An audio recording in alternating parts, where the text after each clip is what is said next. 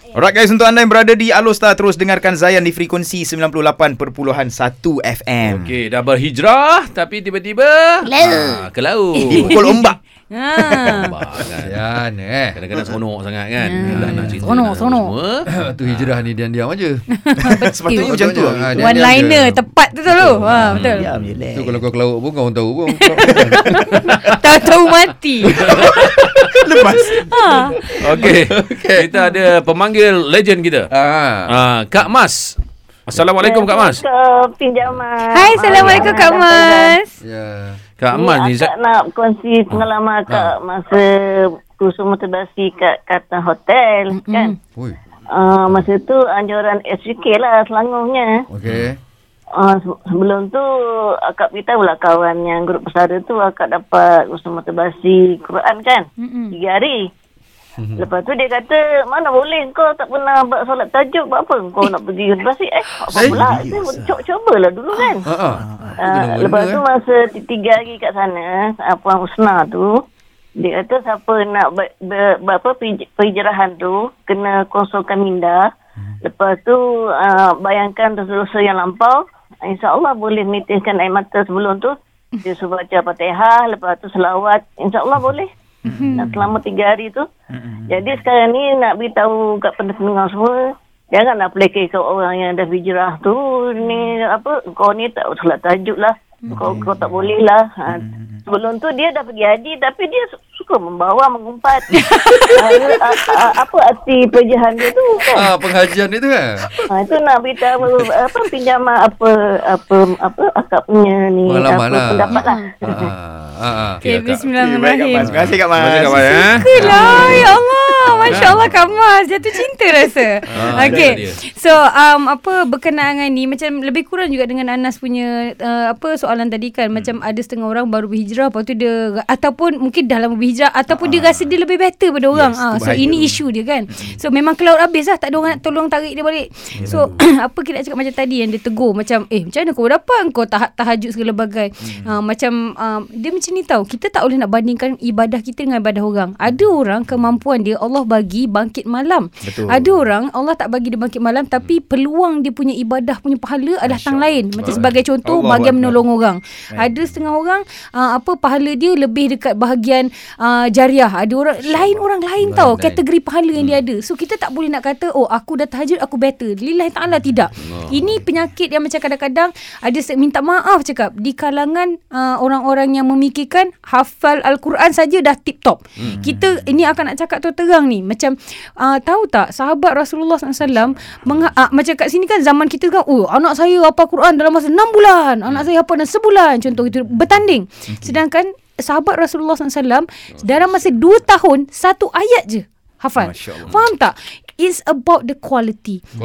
Kalau kita setiap hari bangun tahajud pun tapi kita masih buat benda tak betul, dia belum lagi. Itu sebabnya kita ni kan senyap-senyap je. Betul kata Mawi tadi, kalau dah hijrah ke masa senyap je. Kalau orang nampak Alhamdulillah, tapi tak payah nak macam display sangat yang macam kita dah berhijrah. Sebelum ni pakai seksi, tiba-tiba dah terus sarung nikab tudung labuh, pakai apa pengira apa yang tasbih kat tangan tu, apa tu macam lah tasbih digital, sapuak tu dah tak kata-kata aku dah membayar pula. So macam kiranya benda-benda macam tu. Tapi kalau itu memang kita tak ada masalah, tapi kita kena tanya diri kita, adakah kita, ni cara nak uji kita punya keikhlasan hijrah kita ni, keikhlasan kita punya ibadah ni. Kita tanya, waktu tengah depan orang sama tak dengan waktu orang tak ada? Ada setengah orang, ada setengah orang waktu depan kawan-kawan, waktu lepas apa macam apa rakaat pertama terus baca Al-Muluk. Wah, rakaat kedua baca As-Sajdah. Contoh. Tapi bila sembahyang seorang, kul huwallah je. Macam kita bukanlah nak pelekeh mana, maksudnya faham, you observe yourself. Dekat mana kau sebenarnya ikhlas kau tu, hijrah kau tu. Kalau kau memang buat for the sake of people's apa side, dan itu dah masalah tu. Riaklah tu. Tu nasib baik baca kuat tu, nasib baik time solat maghrib. Kalau time zuhur ni baca kuat. Pernah jumpa. Macam lepas tu saya telefon apa? Bah, betul-betul dah jangan tegur. Allah Akbar. Baik. Kita ada masa lagi ke nak bertanya ni ke apa? Sebenarnya macam aduh, syok tajuk ni. Syok kan? Sikitlah Fynn. Tadi saya punya soalan tergantung lagi. Bagi mereka yang sedang dalam proses berhijrah, nak kurangkan keterujaan supaya tak tersasar, tak ke laut. Apa proses dia? Okey, proses yang paling basic adalah sebagaimana Rasulullah SAW cakap, better be quiet, better silent it up. Itu pengajaran yang paling besar untuk seorang Fynn Jamal, sebab dulu kita suka share. I understand ni untuk orang-orang berhijrah di luar sana, ni ambil teguran daripada Kak Fynn, orang yang apa orang kata ketua kelab ni lah. Macam kita dulu excited, bila kita excited kita nak share dengan semua orang, niat kita baik, betul. Akan tetapi kadang-kadang ada benda kita belum lagi fasih, kita biar dulu orang lebih fasih untuk bercakap daripada kita. Kalau kita dah fasih, kita dah pegang dalil betul and everything, kita nak cakap tak ada masalah. Orang nak pangkah, kita akan tahu aku cakap ni qala Allah, qala Rasulullah SAW, settle. Tapi kalau macam kita sendiri macam teringat-teringat, macam orang kata Fynn, ni kenapa ini? Lepas tu kita jawab, kalau tak silap aku, tak nak. Tak nak macam tu. Jangan. Macam kita lah. Kalau kita confident benda tu dan memang kita ingat dalilnya, silakan. Tapi kalau kita sendiri pun macam ingat-ingat lupa, masih was-was lagi, let go. Bukan kita punya kefasihan. Dan hijrah tu kena seiring dengan mencari ilmu. Betul. Dan satu lagi, saya dengar ramai orang sedang, ramai orang tengah berhijrah, daripada minum susu ni, bencilah.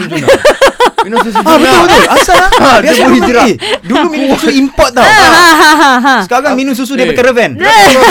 Kenapa ramai orang berhijrah minum susu jurnal? Sekarang pun suka lah. Sebab orang susu kambing lah.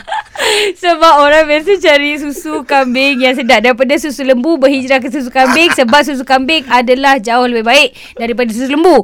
Lepas tu dah susu kambing, lepas tu kenapa hijrah ke susu jurnal? Sebab susu jurnal dia tak bau dan dia rasa sedap. Benci lah. Dah dapat susu jurnal, DM saya kita ada susu jurnal. Macam mana nak istiqamah dengan susu? Banyak pula soalan. Benci lah diorang ni, suka nak ejek. Alhamdulillah. Yo, terima kasih banyak-banyak. Kami menantikan hari Selasa. Me too. Terima kasih untuk kita sama-sama. Bukannya kita nak tunjukkan kita pandai. Tak. Tapi perbincangan ini kita pun sama-sama nak memperbaiki diri, insyaAllah. Amin. Terima kasih. Thank you. Assalamualaikum. Waalaikumsalam warahmatullahi wabarakatuh. Sebenarnya tak puas tau saya sembang. Saya bukan cakap apa. Hari ni hari paling banyak saya meremang bulu roma. Ya. Sebab saya fikir-fikir masa akan datang ni. Pasal sekarang kita boleh tengok ustaz-ustaz pun kadang-kadang dia dah ke arah social media. Dia kongsi tu lebih kepada nak like. Banyak kita bukan nak tackle orang yang kita macam berhijab lah. Kan? Okey, tak apa. Kita akan sama lagi lah sembang tip ni minggu depan Simpan. Dengan Fynn Jamal setiap hari Selasa, jangan lupa bermula jam 8 pagi. Dan kes-kes daripada Anas Tahir. Sebab ini kita nak dengarkan Al Raza yang terus stream Zayan, destinasi nasyid anda.